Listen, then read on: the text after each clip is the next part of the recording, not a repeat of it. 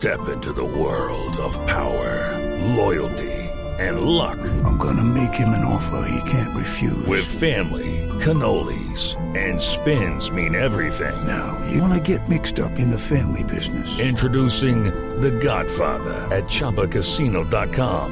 Test your luck in the shadowy world of The Godfather slot. Someday, I will call upon you to do a service for me. Play The Godfather now at ChumbaCasino.com. Welcome to the family. No purchase necessary. VGW Group. Void where prohibited by law. 18 plus. Terms and conditions apply. 12 del día, 8 minutos. Iniciamos una nueva hora aquí en Mañanas Blue. Y vamos a hablar de un proyecto de ley que está a puertas de volverse una realidad. Le falta un debate. Y tiene que ver con los papás irresponsables. Aquellos papás que no responden por los alimentos de sus hijos. Y por eso queremos involucrarlos a ustedes, a todos los oyentes, en esta discusión. Y antes de empezar toda nuestra entrevista, doctor Pombo, ¿por qué no le planteamos de una vez la pregunta a los oyentes para que empiecen a comunicarse con nosotros y a participar aquí en Mañanas Blue? Bueno, ¿ustedes creen, señores oyentes, que el hecho de reportar papás irresponsables, subrayemos eso de irresponsables, a centrales de crédito como Datacrédito, ayudaría significativamente a disminuir ese terrible fenómeno de la irresponsabilidad paterna? O sea, que si se les reporta y ven afectados sus cuentas bancarias y su crédito, esto ayudaría a que los papás se volvieran un poco más responsables. Exactamente. Pues esa es la pregunta de hoy en el 316-415-7181. Esa es nuestra línea de WhatsApp. Ahí ustedes se comunican con nosotros, nos mandan sus mensajes. Invitamos a todo el país a que participe. Y de paso le damos ya la bienvenida a Medellín, Cali, Barranquilla y Bucaramanga. A esta hora está aquí con nosotros, sentada en la cabina de Blue Radio, la senadora del partido de la U, Maritza Martínez, quien ha promovido este proyecto de ley. Senadora, bienvenida. Mil gracias por venir y por estar aquí con nosotros. Muchas gracias, Camila, a la mesa de trabajo y a todos los oyentes un cordial saludo. Veíamos, y como decíamos, ojeando la prensa este fin de semana, que ese proyecto de ley que usted ha venido liderando para crear una especie de datacrédito, usted ya nos va a explicar, para aquellos papás que incumplan con la cuota de alimentos, le falta un debate, es decir, está a puertas de convertirse en realidad. ¿Cuándo va a ser este debate de este proyecto de ley? Bueno, la verdad es que es un proyecto que en varias oportunidades hemos presentado y esta es la ocasión en que más avanzado está su trámite. Nos falta un debate que puede ocurrir a partir de mañana, cualquier día antes del 20 de junio, que termina la legislatura. ¿Y es un debate en Cámara de Representantes, en Senado o qué, cuál es el debate que le falta? Solamente falta plenaria de Senado. Ya pasó por Comisión Primera de Cámara, Plenaria de Cámara, Comisión Primera de Senado, le falta el último en la plenaria. ¿Y cómo está el presidente Macías, presidente del Senado, para programar ese debate? ¿Si está con ganas de programárselo o no? Bueno, esperamos que sí. Realmente es un tema que todos los colombianos han seguido muy de cerca, porque hoy a los niños en el país se les están violentando todos sus derechos. Hemos visto las últimas noticias de violencia sexual, de homicidio, de violencia intrafamiliar, y a esto se suma una forma de violencia más sutil, digamos, pero que es supremamente impactante para los menores, y es que sus propios padres o madres, y quiero hacer énfasis en esto porque esto genera mucha susceptibilidad, los propios padres o madres están desconociendo la obligación más importante que se tiene con los hijos, que es darle lo mínimo que requieren para su subsistencia. Usted dice, y toca un tema y dice, digo padres o madres porque toca la susceptibilidad. Pero sí es verdad que en términos de porcentajes, los hombres son los que son mayoritariamente irresponsables en la cuota de alimentos, ¿o no? Porque sobre todo muchas veces aparece un hombre que dejó embarazada a una mujer y se voló, y no volvió a aparecer y dijo no, y la mujer obviamente pues no se puede volar porque la mujer es la que tiene 9 meses al niñito en la barriga. Pues seguramente son mayores los casos de irresponsabilidad por parte del padre. Pero tengo que decirle que es creciente también el número de mujeres que también abandonan este tipo de obligaciones. Entonces yo prefiero, antes que hacer un señalamiento de género, es una defensa de los menores frente al que tenga la responsabilidad de cumplir con unos alimentos que se requieren para estudiar, vestirse, para lo necesario en su alimentación, y que de ninguna manera el Estado puede seguir siendo indiferente a la situación que se presenta. Senadora Maritza Martínez, cuando usted empezó con este proyecto de ley a decir hay que promoverlo y demás, yo me imagino que hizo investigación al respecto. Alguna vez a mí me pareció, hace algunos años, leer un informe de Fedesarrollo en donde Colombia era una de las naciones en América Latina con mayor índices de mamás cabeza de familia, en donde somos un país en donde, pues, palabras más, palabras menos, los hombres son más irresponsables y no cumplen con la cuota de alimentos y dejan a las mujeres embarazadas, pues básicamente que engrampadas con los niñitos. ¿Ustedes hicieron esa investigación? Pues lo cierto es que en Colombia sí hay un gran porcentaje de hogares encabezados por mujeres. Eso se debe en buena parte a esa cultura machista que el hecho de engendrar un niño no les genera pues mayor responsabilidad. Pero además también es por fenómenos de violencia, ¿no? El país ha sido azotado por un conflicto durante tantos años y los hombres han sido víctimas en su mayoría del género, pues digamos masculino, y eso ha dejado muchos hogares encabezados por mujeres. Sí, Colombia tiene que de alguna manera encontrar la forma, a través de la legislación, pero también a través de medidas sociales efectivas, para reestructurar las familias, para reestructurar lo que hoy termina afectando a los más débiles de todo esto, que son los menores. Pero mire, Ana Cristina, nosotros en el proceso de buscar mujeres y casos en donde han tenido la irresponsabilidad de los papás de sus hijos, en donde no les pagan absolutamente nada de los alimentos, del colegio, etcétera, etcétera, buscamos testimonios y nos encontramos con algo muy particular, ¿o no? Comentando que en la búsqueda de personas que tuvieran estos casos de, es decir, mujeres que han puesto la denuncia, en este caso sí hablamos solamente con mujeres que tienen demandado al padre de sus hijos por alimentos y que efectivamente pues no les están pagando. Para preguntarles si podían hablar con nosotros nos decían pues que el papá les estaba ayudando, que les estaba ayudando con los pasajes del colegio de los niños o que les estaba ayudando con algo de ropa, entonces pues que no se lo querían echar encima. Entonces todavía, Camila, de oyentes tenemos esa visión de que es una ayuda cuando no es una ayuda, es una responsabilidad compartida. Eso le iba a decir, que incluso desde el lenguaje se cree que es una ayuda y que el hombre le ayuda a la mamá con el sostenimiento de los niños, y no es que es una ayuda, es una obligación, porque es que 50% del niño es del papá, los genes 50% sí, claro, son del papá, 50% de la mamá. Sí, entonces esto fue la gran dificultad, porque hubo, de las personas con que hablé, hubo 3 que me dijeron, no, me da mucho susto porque me está ayudando un poquito. Hombre, no es ayuda, es una responsabilidad compartida. Desde ahí tenemos que empezar a cambiar las cosas, desde el mismo uso del lenguaje y desde la manera como asumimos el problema que se tiene. Pero entonces, senadora, vamos punto por punto para entender qué es este proyecto de ley, que le falta un debate, y acá entonces le hacemos el llamado al senador Macías para que lo programe. Y bueno, para que lo pongan en el orden del día, para que los senadores voten precisamente este último debate que le falta al proyecto de ley. ¿Quiénes podrían ser reportados? Es decir, ¿cómo funciona? ¿Qué fue lo que ustedes se inventaron para ayudar a que no haya más papás y mamás? Ahí le incluyo irresponsables. Yo poniéndole el editorial mío, no suyo, que son más los papás irresponsables que las mamás, por un tema biológico. Así es. A ver, ¿qué ocurre actualmente? Hay varias formas de lograr el reconocimiento por parte de un juez de una obligación alimentaria. Una forma es a través del proceso declarativo, entonces este es un proceso supremamente largo, eterno, que termina en una sentencia donde se reconoce un monto.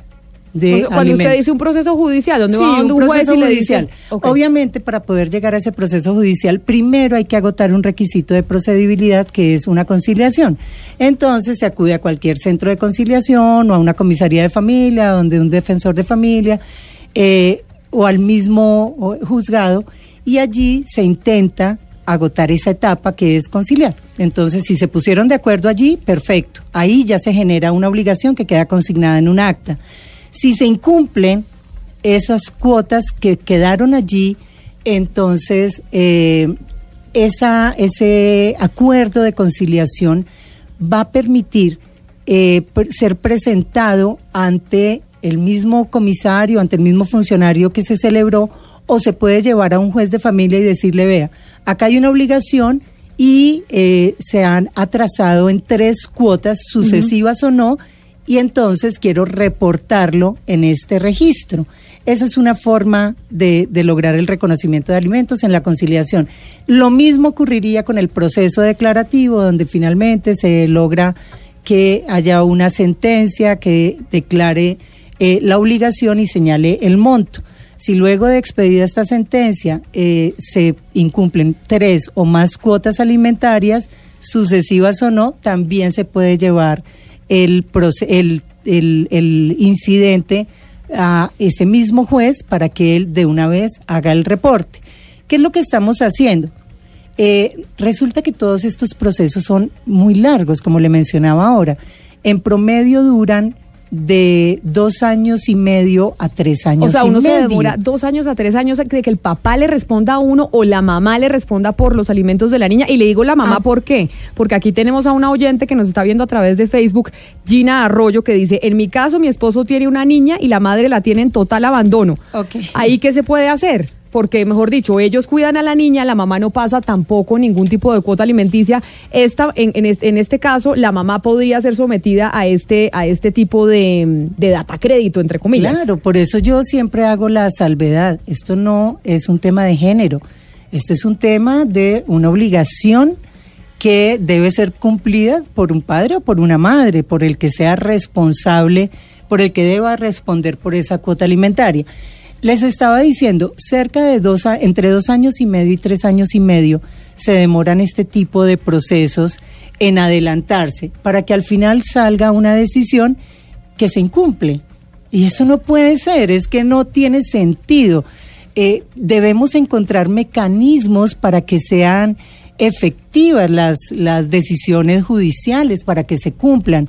Y yo creo que este es un mecanismo novedoso, que se sale un poco de, o se va a la cárcel, o venga el embargo. No, todo eso se mantiene.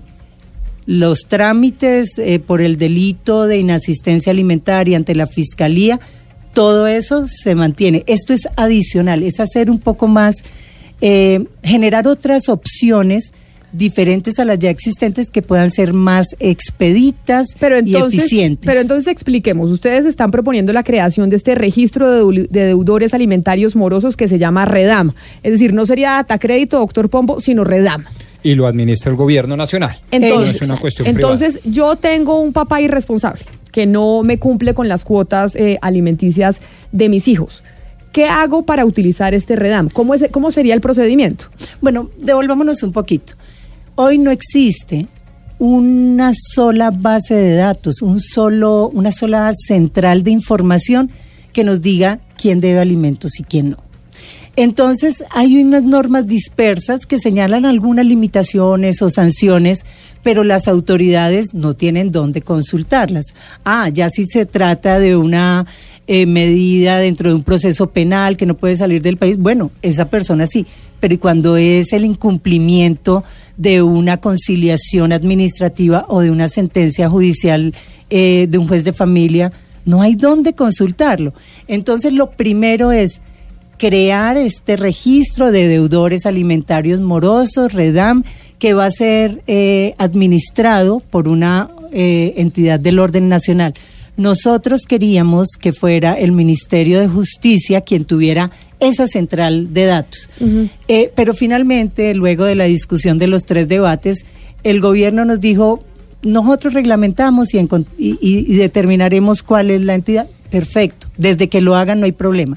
Pero adicionalmente acá se autoriza a que o sea el mismo gobierno el que crea la base de datos, la central, o pueda contratar con Datacrédito, CIFIN, con cualquiera de las entidades que generan información como centrales de riesgo, y pueda contratar con ellas que ya digamos tienen como una una claridad de cómo es el manejo de este tipo de centrales. Pero entonces, ¿qué tipo de incumplimientos se pueden reportar a esa central, ya sea la que vaya a tomar la decisión el gobierno de implementar? Que contrate con Datacrédito, que cree una nueva, digamos que el proyecto de ley autoriza a que esa base de datos se cree. Pues la verdad es que queríamos que fuera, se pudieran reportar dos tipos de incumplimiento. Uno, la cuota alimentaria, y dos, el régimen de visitas y, digamos, los demás acuerdos que se realizan en torno a los niños. Sin embargo, fue muy difícil lograr acuerdo en el segundo punto y finalmente solo se va a poder reportar el incumplimiento de las obligaciones alimentarias que ya consten en sentencia o en conciliaciones. Es decir, después del trámite de los 2 años, 3 años que ya un juez falló, muchas veces, a pesar del fallo de un juez, los papás siguen incumpliendo. Claro. Cuando incumplan, ahí sí se pueden registrar en este REDAM. Sí, y es un trámite muy rápido porque vea qué ocurre si después de que a usted le han reconocido su obligación alimentaria, le incumplen. Ah, bueno, entonces puede acudir a un proceso ejecutivo singular. Dice uno, un proceso ejecutivo es algo supremamente rápido. Puede demorarse cerca de 3.5 años. El Ejecutivo. Entonces, este registro no le niega la posibilidad de acudir a todo lo que usted quiera acudir, que hoy prevé la ley, pero le da una herramienta. Listo, le incumplieron 3 cuotas, le pagó la de enero, le dejó de pagar la de febrero y marzo, le volvió a pagar en abril, creyendo que esto interrumpe pues el incumplimiento, y en mayo ya no pagó, no importa. Son 3 cuotas, sucesivas o no, y de una vez entonces la persona que tiene a cargo el menor va y reporta ante el REDAM el incumplimiento de estas cuotas, es reportado allí y comienzan los efectos inmediatos de ese reporte, de ese registro. Mire, un oyente que nos está viendo a través de Facebook Live en la página de Facebook de Blue Radio, que se llama Jacob Zuckerward, dice, si el papá se pone al día, después de haber sido registrado en este REDAM, si el papá se pone al día y quiere salir de esa base de datos como papá irresponsable, ¿la mamá tiene que darle un paz y salvo? Es decir, ¿o cómo hacen para salir? Porque ahorita que estamos debatiendo cómo salir de los datacréditos y demás, en este caso, ¿cómo saldría el papá que ya se puso al día? Bueno, tal cual como ingresa. Entonces, usted llega como responsable de ese menor y dice, vea, vengo a reportar a tal padre o madre que no ha cumplido con 3 cuotas alimentarias. El funcionario, ya sea judicial o administrativo, le da 5 días a la otra parte para que muestre los recibos de pago y si no los tiene, de una vez lo reporta o lo registra allí. Cuando la persona ya se puso al día, cuando es nuevamente acudir a ese funcionario, presentar los documentos de pago y es retirado de ese registro. Ya, digamos que así quedó así va en el proyecto de ley, 5 días para ser reportado o para ser retirado, pero será el gobierno el que dentro del año siguiente determine ya, digamos, de manera más precisa el trámite para que sea un instrumento, que es lo que pretende ser. Vea que este instrumento ni siquiera genera obligaciones, las obligaciones ya se han generado con ocasión de la paternidad o maternidad y del incumplimiento de una cuota alimentaria que ha reconocido un funcionario. Acá lo que hacemos es ponerle como dientes al tema. Al fallo judicial, claro, que efectivamente si no cumplió, entonces le cogen la cuenta. Claro, claro que sí, es eso. Tenemos, Hugo Mario, en Cali muchas preguntas de oyentes, sí, pero le cuento que, mire, por ejemplo, en Twitter que pusimos hace 20 minutos la pregunta que le estamos haciendo a los oyentes de si usted está de acuerdo con que los papás irresponsables que no cumplan con la cuota alimentaria sean reportados en una especie de datacrédito. Tenemos ya 901 votos y el 79% de quienes han votado este sondeo, que usted siempre me regaña que no es encuesta sino sondeo, el 79% sí están de acuerdo, el 15% no están de acuerdo y el 6% no saben y no responden. Sí, Camila. Oiga, y está, digamos, un poco más claro el tema de la responsabilidad de los padres para con los hijos, el tema de la cuota alimentaria y demás, pero ¿qué pasa, doctora Maritza Martínez, cuando son los hijos los que no cumplen con los padres, cuando estos ya son adultos mayores? ¿Qué contempla el proyecto de ley en esos casos? Ah, usted lo quiere al revés.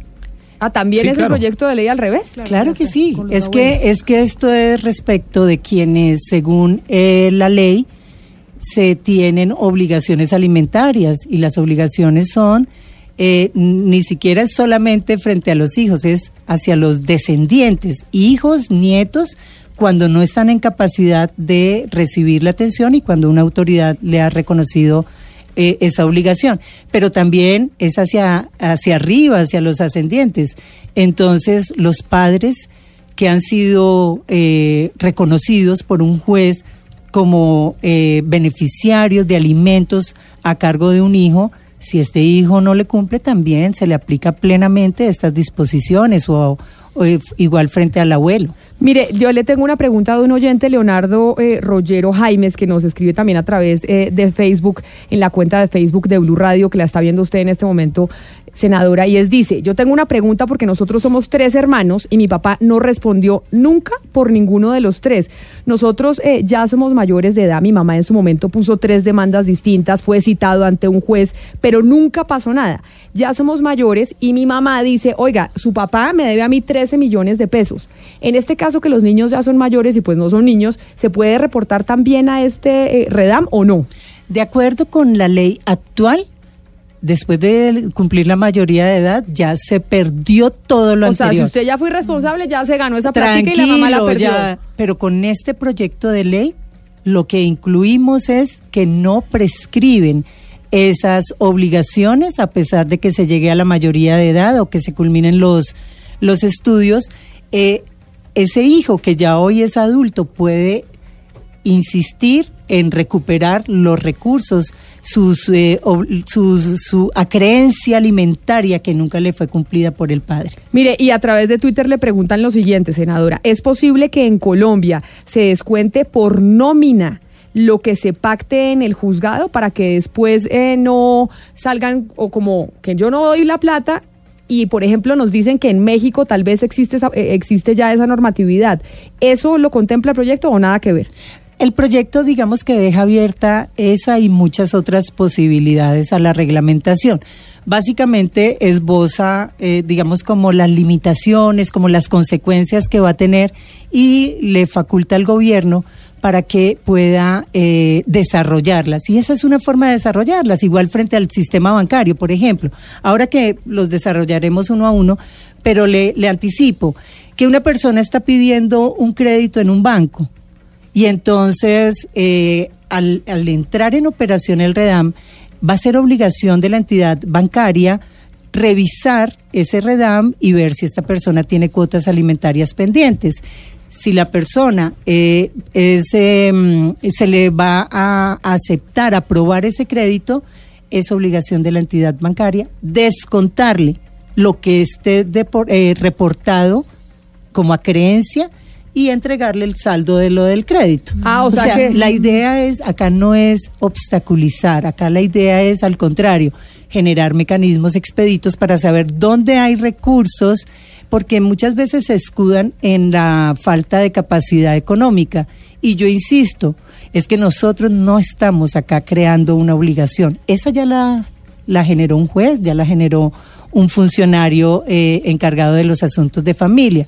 Nosotros estamos generando un instrumento para hacer efectiva la creencia frente al menor y que el padre o madre cumplan con la obligación que ha sido ya declarada. Senadora, ¿entendería uno que la herramienta es algo así como el RUT, como lo que se creó para para tránsito y transporte, que uno reporta ahí quiénes sí, quiénes no, y que tendría acceso todo el mundo? O sea, por ejemplo, si a mí me incumple mi esposo, su jefe tendría acceso a la página y podría mirar si él puede, si él paga o no las cuotas alimentarias, y puede, sí, exacto, y puede tomar decisiones, pues, también, ese tipo de cosas. ¿Dónde va a quedar plasmado? Y se lo pregunto por la demora que tiene el gobierno en crear este tipo de herramientas. Pues entonces, ¿cuándo en el proyecto cómo está contemplada la herramienta y qué tiempo tiene el gobierno para crearla y ponerla a funcionar? Este es un tema como tan delicado, el tema de la publicidad o no de este tipo de centrales. Nos toca movernos con mucho cuidado por el tema de la Beas Data. No queríamos generar una gran discusión en torno a eso, porque tampoco el ánimo del proyecto es generar escarnio social o público. No es eso. es que les sirva a quienes les debe servir. En principio, este no es un instrumento abierto al público, esta información, pero es abierta a todas las entidades que tengan la obligación de consultarla antes de, por ejemplo, expedir una escritura. Como acá le queda la obligación al sistema notarial de verificar previamente en el REDAM y tomar unas medidas si está reportada la persona, entonces esa entidad tiene la obligación de consultar, o las autoridades de migración para ver si se autoriza o no la salida del país. Pero eventualmente esto puede ser más abierto porque también se le faculta, si se contrata con centrales de riesgo, como Datacrédito y CIFIN y demás, se les faculta a que ellas eventualmente puedan tener publicada esta información y la compartan con el sistema financiero y bancario. Senadora, a mí me encanta el proyecto y a mí me encanta, entre otras cosas, porque no le veo ningún problema que haya una cantidad de información manejada incluso públicamente. Pero le digo como abogado, ¿a ustedes no les parece que están yendo en contravía y particularmente en contravía de la jurisprudencia de la Corte Constitucional? Y la ubico. La primera sentencia decía, oiga, se acabaron los chepitos, usted no le puede cobrar vía chepito a un deudor, por más deudor irresponsable que sea. Después, oiga, esa cosa de las comunidades o de los edificios y conjuntos residenciales de publicar eso también hubo un debate grandísimo. Y ahora los centrales de riesgos dicen, no, sí se puede, pero muy limitadas y eso porque hay que preservar el buen nombre y la dignidad de, incluso de los deudores, por irresponsables que sean. ¿Ustedes no creen que van en contravía de toda esta línea jurisprudencial? Pues precisamente era lo que mencionaba ahora. Precisamente por eso, no es público abierto al público, digamos, es una información pública, pero para las entidades oficiales que la requieran para hacerlas cumplir, porque de ninguna manera busca ni el escarnio, ese no es el instrumento. El instrumento busca otra cosa, que es generar unas limitaciones en temas sensibles para la vida cotidiana de uno, que lo lleve a buscar mecanismos más eficientes para cumplir con la cuota de sus hijos. No debería existir nada de esto. Lo primero debería ser que los padres o madres entiendan que tienen que hacerlo o de qué vive un niño. Mire, los oyentes que la están viendo, senadora, preguntan sobre lo siguiente, porque hemos hablado mucho de los niños, pero están diciendo, bueno, el tema de los papás, el tema de los hijos que no cumplen con la manutención de los papás, pero ahí cómo se determina, porque en el caso de un matrimonio o de dos padres que tuvieron un bebé, pues es claro porque se va al juzgado y demás. ¿En el juzgado también se determina que los hijos se deben hacer responsables de los padres o cómo se ingresa a un hijo a este REDAM? Claro que sí, es que los alimentos, a ver, volvamos al punto más importante. Nosotros no generamos la obligación en el REDAM.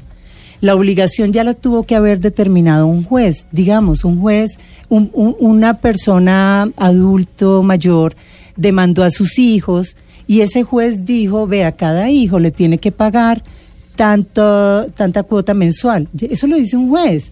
Y entonces para lo que sirve el REDAM es para que si uno de los hijos o todos los hijos no están cumpliendo con la cuota, van y reportan eso a ese REDAM y empiezan a generarse las restricciones y limitaciones de las que tenemos que hablar para esas personas que están incumpliendo. Nosotros no somos los que vamos a decir, porque vean que de por medio hay temas tan sensibles como este. Hay padres que fueron absolutamente irresponsables con sus hijos y hoy son ancianos y pretenden que esos hijos velen por ellos. Nosotros no nos metemos en esa discusión. Ya un juzgado adelantó una investigación, allá participaron todos, los hijos, los padres tendrán que decir si cumplieron o no, y al final saldrá una decisión de un juez diciendo, oiga, sí, le debe alimentos o no le debe alimentos. Doctor Pombo, yo tenía un suegro, cuando tuve un novio chiquita, que decía, sí, un papá mantiene 5 hijos, pero 5 hijos no mantienen un papá. Sí, claro. Siempre decía, ¿qué tan común realmente son estas demandas de los papás a los hijos porque no los mantienen? Es decir, demanda de alimentos. Bueno, yo no guardo esas estadísticas porque no me desarrollo profesionalmente en esa especialidad, pero yo creo que son en términos comparativos mucho menores, senadora. Es decir, lo más usual es entre parejas para defender la limitación del hijo y no viceversa. Me parece que esa es la regla general. Yo voy a atreverme a decir un, no sé, 90-10? Yo creo que es supremamente más amplio el tema respecto de los descendientes que en los demás niveles de parentesco. Ana Cristina, antes de su pregunta, le actualizo cómo va la encuesta a través de Twitter, y es cuando le preguntamos a la gente, y es si cree que con la implementación de esta especie de datacrédito a los papás irresponsables, pues uno incentivará a que se reduzca el número de papás irresponsables. Ya llevamos 1.058 votos. Y el 80% de esos 1.058 votos dicen que están de acuerdo, el 15% dice que no están de acuerdo y el 5% que no sabe y no responde. Sí, hay una serie de limitaciones, Camila, que sí es bueno que nos las diga toda la senadora Martínez, y sobre esas limitaciones hay una en especial que le quiero preguntar. Una de las limitaciones es, no se requerirá la autorización del padre registrado en el REDAM, o sea, en este registro, para el permiso de salida del país de los hijos. Senadora, a mí me parece que es un poco problemático porque... no sé, se puede desaparecer la pareja o la expareja con uno de los hijos, y tal vez se pueda desaparecer con uno de los hijos alguien que tal vez es inocente y se ha cometido algún error en el proceso. Bueno, sí, es tan difícil medir lo que ocurre en cada uno de los casos concretos, pero efectivamente una de las medidas que trae el proyecto de ley es que si un padre incumplido que no le paga la cuota alimentaria a sus hijos y que fuera de eso pretende manipular o restringir lo que haga el padre, que sí le cumple, que sí lo cuida, que sí lo tiene a cargo, pues no nos parece realmente muy justo. Conozco muchísimos casos de un padre o una madre con su hijo a cargo, buscando el permiso del que se perdió hace mucho tiempo y que no le paga la cuota alimentaria, que no le cumple. Entonces, esta es una de las formas también que prevé la norma de generar algo de equilibrio entre quienes sí son responsables de sus obligaciones y quienes no lo son. Oscar, y antes de su pregunta le sigo actualizando la encuesta y el sondeo porque se está moviendo rapidísimo. 1.090 votos ya, 80% dice sí estar de acuerdo con la iniciativa, el 15% dice que no y el 5% que no tiene ni idea, que no sabe y no responde. Uy, caramba, pero mire que las estadísticas en ese caso, Camila, pues apuntan básicamente hacia la paternidad irresponsable, ¿verdad? Aunque la senadora Martínez ha hecho la precisión de que no estamos hablando de un asunto de género. Pero mire, senadora, recientemente conocimos aquí en el país el caso de un futbolista de la Selección Colombia que tiene 4 demandas por alimentos, o sea, y se gana un mundo de plata, se gana más de 8.000, no sé cuántos miles de millones de pesos al año, pero este señor no ha querido cumplir con ese compromiso que adquirió. Roger Martínez, ni más ni menos. Roger Martínez, exactamente. Entonces, este es un caso especial porque además, digamos, efectivamente estamos en presencia de, presume uno, una paternidad irresponsable. Pero ¿qué pasa, senadora Martínez, en el caso de aquellos padres que adquirieron el compromiso de cumplir con sus cuotas, pero iban cumpliendo con ellas, pero de repente se quedaron sin empleo, la situación económica les cambió? En ese caso, ¿hay algún tratamiento, digamos, especial, o la ley en ese caso sigue siendo igualmente rigurosa para estos padres? No, lo que hago es insistir en el punto. Es que yo no creo a través del REDAM la obligación. Uh-huh. La obligación ya la generó una sentencia judicial, una sentencia de un juez o una decisión administrativa contenida en un acta de conciliación por parte de un funcionario que tiene a cargo asuntos de familia. Acá llega ya una obligación consolidada, una obligación cierta que debe cumplirse. Por supuesto, no queremos, nunca quisiéramos ver que alguien que realmente es responsable, es afectuoso con sus hijos, pero no les cumple la cuota alimentaria, pues que se tenga que someter a estas medidas, pero tenemos que hacer normas generales y abstractas que se apliquen a todos los que ya tienen reconocida esa obligación. Pero esta pregunta que hace mi compañero en Barranquilla, Oscar Montes, me parece supremamente importante por lo práctica, porque es que la morosidad judicial, senadora, aplica tanto para expedir la sentencia como para actualizarla. Me explico. Yo soy un padre, convine con Camila, mi pareja, de dar 1 millón de pesos, ¿sí? Pero yo me quedé sin empleo. Entonces voy a donde el juez y le digo, oiga, actualíceme la sentencia, porque yo ya no tengo trabajo. Sí. Se demora 3, 4, 5 años, lo que usted acaba de decir. Y durante ese tiempo, entonces yo no puedo salir del país, no tengo acceso al préstamo, no tengo acceso a subsidios, no puedo contratar con el Estado y todos los efectos que trae la ley. ¿Usted no considera que eso es un riesgo implícito dentro de la ley? Sí, lo que pasa es que abrirle, digamos, esguinces al mismo proyecto para casos puntuales es un riesgo. Este es un tema... Ahora les voy a hablar un poco de las cifras. Esto es un tema escandaloso en cuanto a los padres o madres que no le cumplen a los hijos. Es una cosa que estamos hablando de 700.000 personas. O sea, ¿cuántas sentencias hay? ¿Usted tiene el número de sentencias? Tenemos acá buenos datos. Lo primero es que usted tiene toda la razón, doctor, y es que traemos por parte del Consejo Superior de la Judicatura el índice de eficacia en la gestión judicial, o sea, ¿cuántos procesos culminan efectivamente en una sentencia? El 18%. ¿Y cuántos se adelantan en el término que debería ser? O sea, ¿cuánto retraso en la atención oportuna de los procesos? Cerca del 50%. O sea, solo el 18% llega a un fallo, pero llegan con el 50% de ellos supremamente retrasados y morosos. Entonces, tiene la razón, eso no dejamos de reconocerlo, pero no podemos abrir excepciones para una ley que pretende ser muy estricta y que en última lo que busca es algo en lo que creemos que no hay discusión. Es que a los hijos hay que pagarle la cuota alimentaria. ¿Cómo consiguen la plata? No sé. De la misma manera que encargaron a ese niño o a esa niña, que lo traen al mundo no para dejarlo que se mantenga solo. ¿Cómo así? Eso de que cada niño trae el pan debajo del brazo, no, eso es un dicho, eso no es una realidad y eso es doloroso.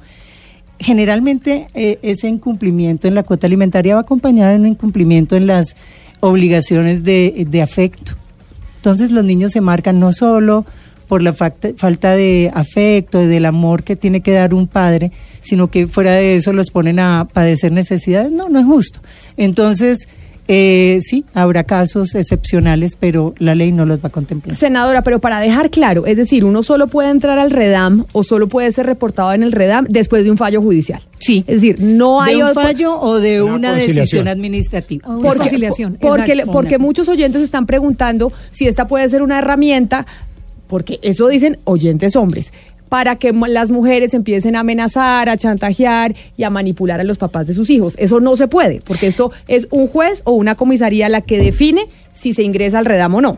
Tranquila, yo desde que comencé con esto he recibido todos esos comentarios, que vea que es que esto, las mujeres tienen hijos y entonces es para volverse un mecanismo de chantaje si se enamoran de otra, bueno, 1000 temas.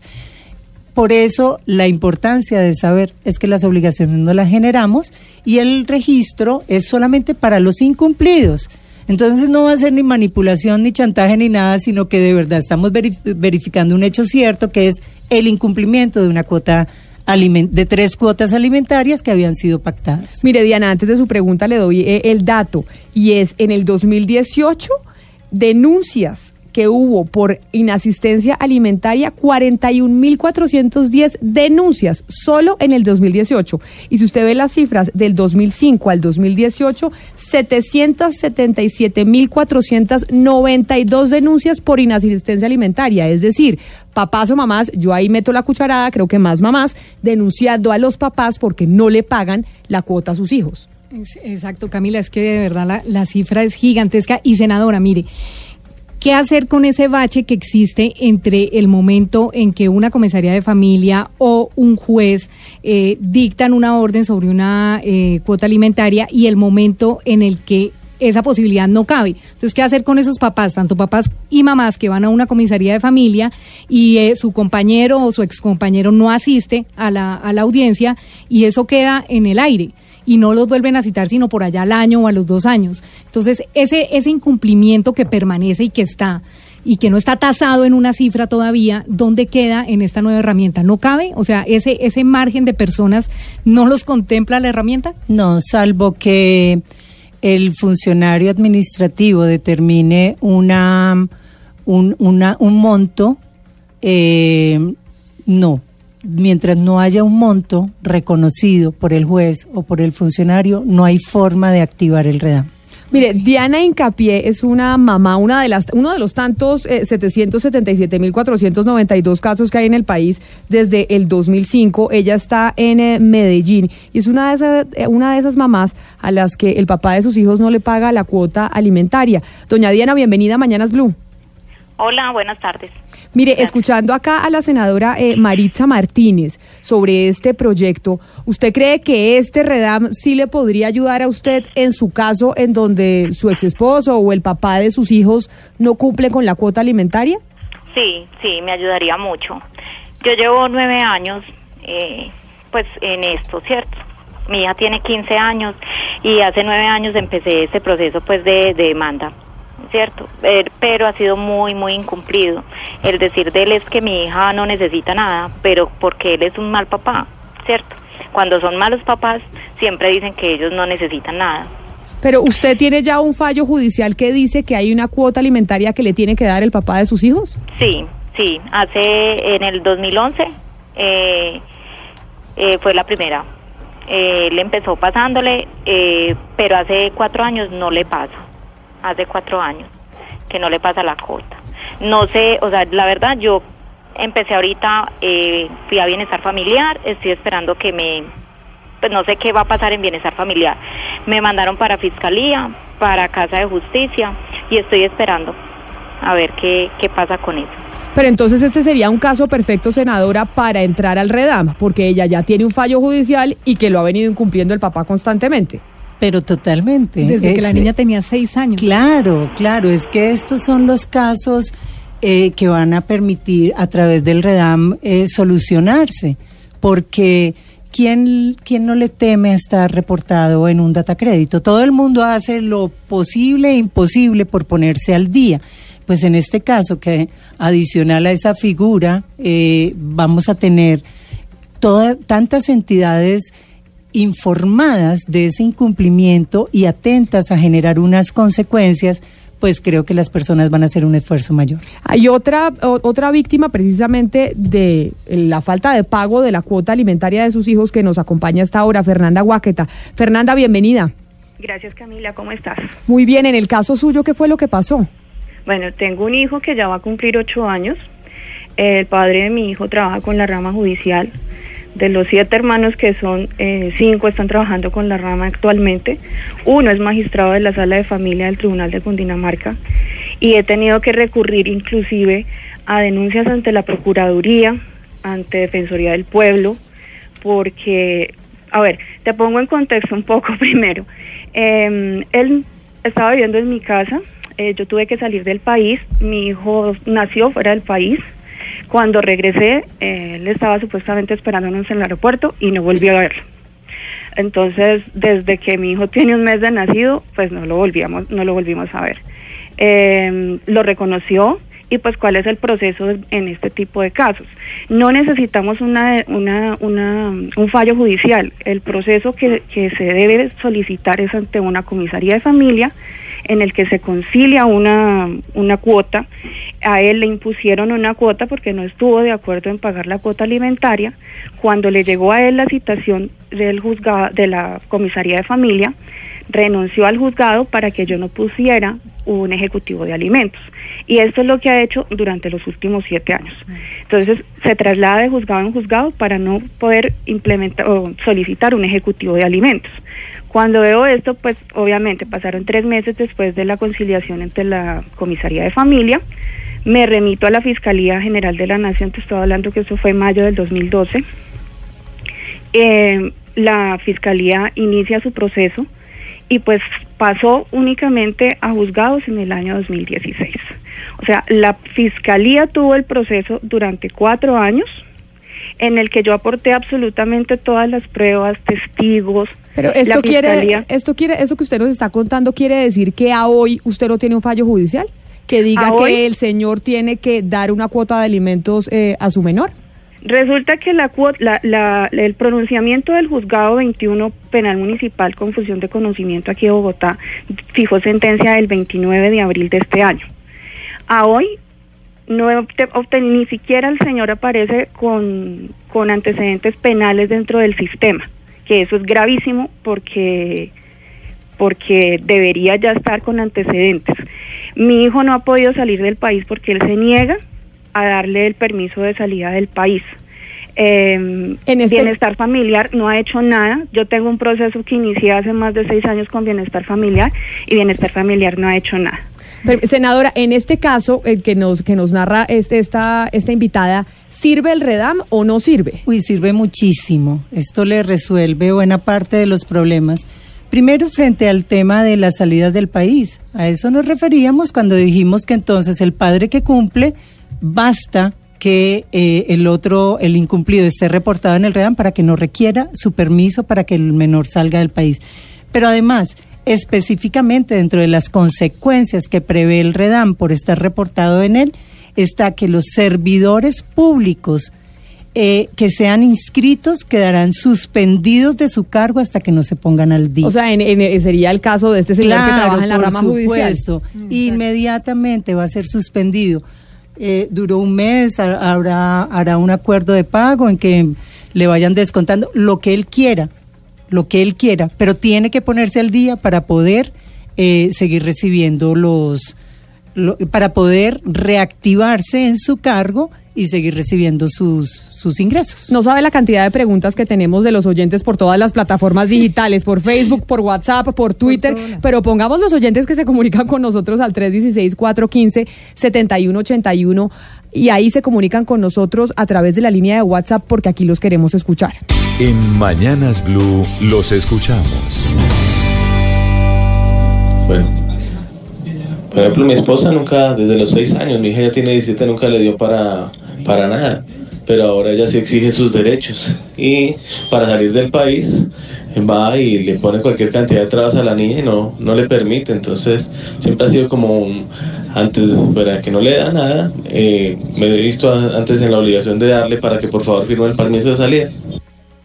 Y por eso es lo que yo creo que usted dice, que es importante el tema de lo del permiso de salida. Oiga, tras de que incumple, no paga, y entonces sí quiere decir, pues aquí lo aprieto con el permiso de salida y no le dejo salir al niño. Sí, pero si tiene para viajar. Pero además el REDAM le da otra solución, y es que acuérdense que si se cumple la mayoría de edad, o cesa la edad, o la etapa en que se le debe reconocer y pagar los alimentos, si ese padre irresponsable, a pesar de que había una obligación reconocida, no la pagó nunca, a través del REDAM queda habilitado el hijo, así sea mayor de edad, profesional, así trabaje, para ir a buscar esos recursos que dejaron de pagarle, o el otro cónyuge o compañero, el que haya tenido que pagar la totalidad, él puede ir y tratar de recuperar ese 50%, porque entonces se no prescribe esa obligación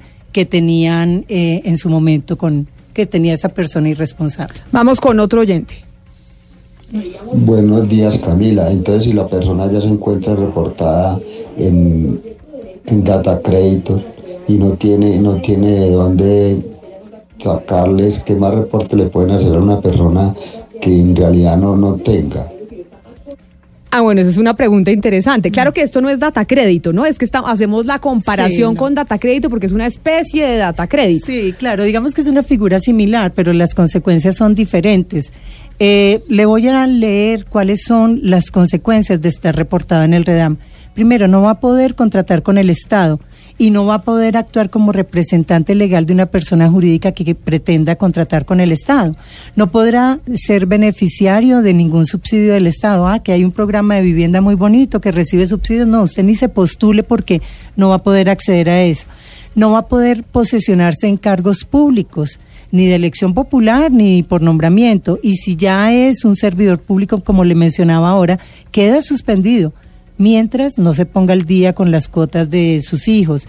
No va a poder salir del país. Digamos que ya existía esa restricción parcialmente cuando había un proceso penal o una decisión de familia, de un juez de familia, pero la ampliamos al tema del reporte en el REDAM por incumplimiento de conciliaciones también.